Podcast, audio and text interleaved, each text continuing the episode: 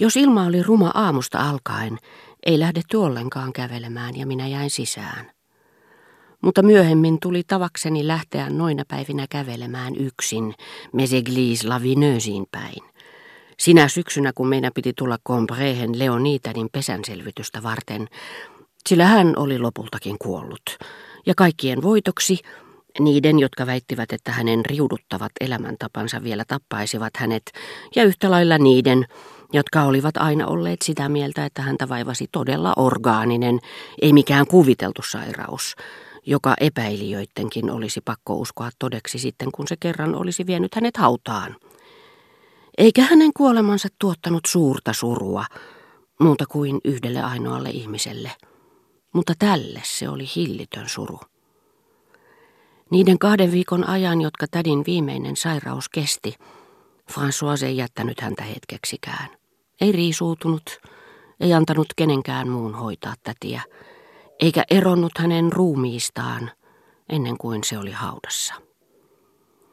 Ja silloin me ymmärsimme, että tuo pelko, jonka vallassa François oli elänyt tädin pahojen sanojen, epäluulojen ja vihanpuuskien vuoksi, oli kasvattanut hänessä tunteen, jota me olimme luulleet vihaksi, mutta joka olikin kunnioitusta ja rakkautta.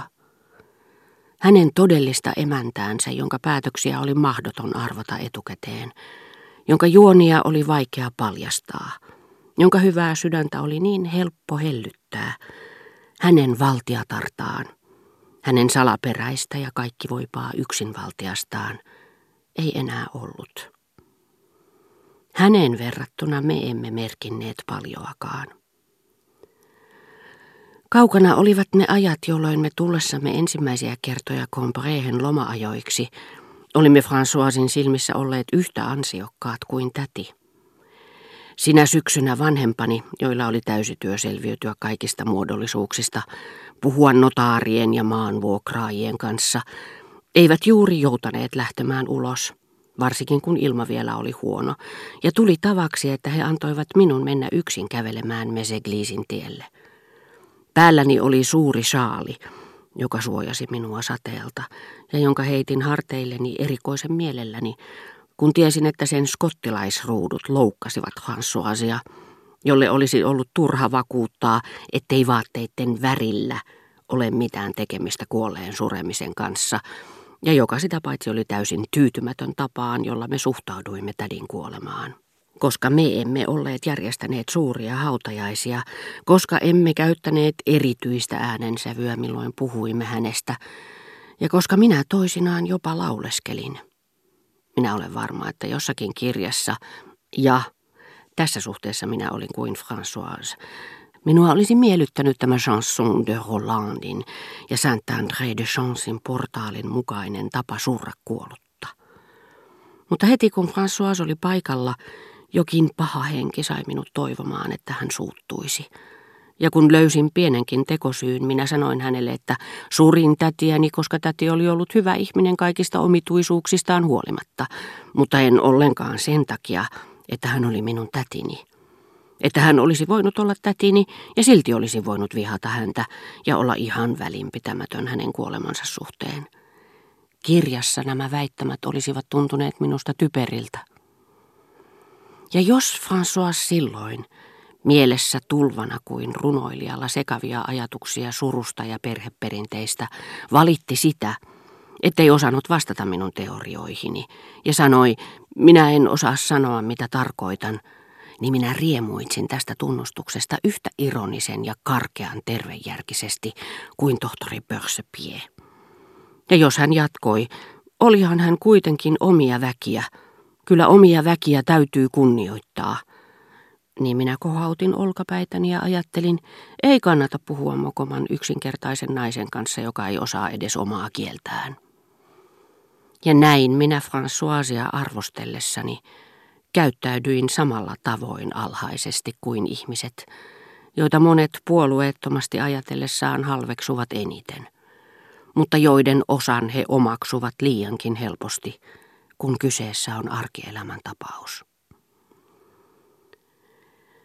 Sen syksyiset kävelyretkeni olivat erityisen mukavia siksi, että minä niitä ennen olin viettänyt monta tuntia kirjan parissa.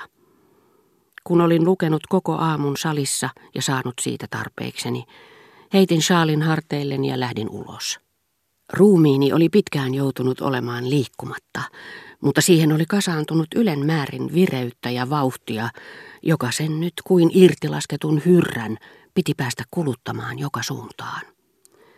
Talojen seinät, Tansonvillin pensasaita, Roussainvillin metsän puut, Monjouvainin takana kohoavat pensaikot, saivat kokea sateen varjon tai kepin iskuja, kuulivat iloisia huutoja, eivätkä nämä olleet muuta kuin minua innostavia sekavia ajatuksia, jotka eivät koskaan ehtineet kirkastua, koska ne hitaan ja vaikean selkiintymisen tien asemasta mieluummin valitsivat suoran purkauksen helpomman tien.